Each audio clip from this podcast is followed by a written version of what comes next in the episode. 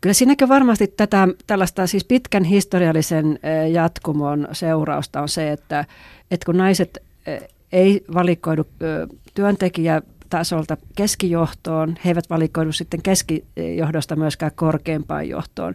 Ja heille ei tule sitä semmoista niin johtamiskokemusta, jonka jälkeen heitä voitaisiin kierrätellä myöskin yrityksestä toisiin tai, tai sitten hallituksista toisiin.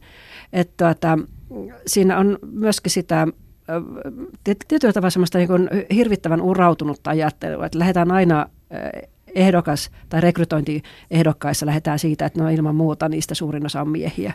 Ja, ja sitten toisaalta sitten tästä toinen asia on se, että naiset eivät edelleenkään oikein osaa pitää ääntä itsestään. Eivät, eivät nekään kaikkein kyvykkäimmät ihmiset, että he odottavat jotenkin, että heidät löydetään ja heidät huomataan. Että tuota, e, ei, kiltit tytöt. Kiltit tytöt ja sellaiset, jotka on niin ovat niin itsekriittisiä. Mm. Ja, ja siis mä oon tavannut tavattoman monta hyvin lahjakasta, hyvin osaavaa naista, jolla on koko ajan sellainen skannaus sitten päässä, että teinkö mä tämän tarpeeksi hyvin ja oliko mä tässä hyvää. Ja voi itku, jos joku pikkuinen asia on mennyt pieleen, niin että, että, että, että mä mokasin taas.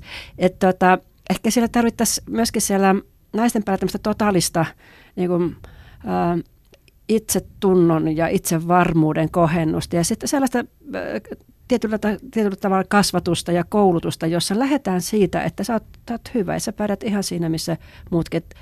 Ja et ennen kaikkea niin kuin, et älä, älä, se, että sä oot tyttö, ei tarkoita sitä, että sä et voisi olla yhtä hyvä kuin poika johonkin tiettyyn tehtävään.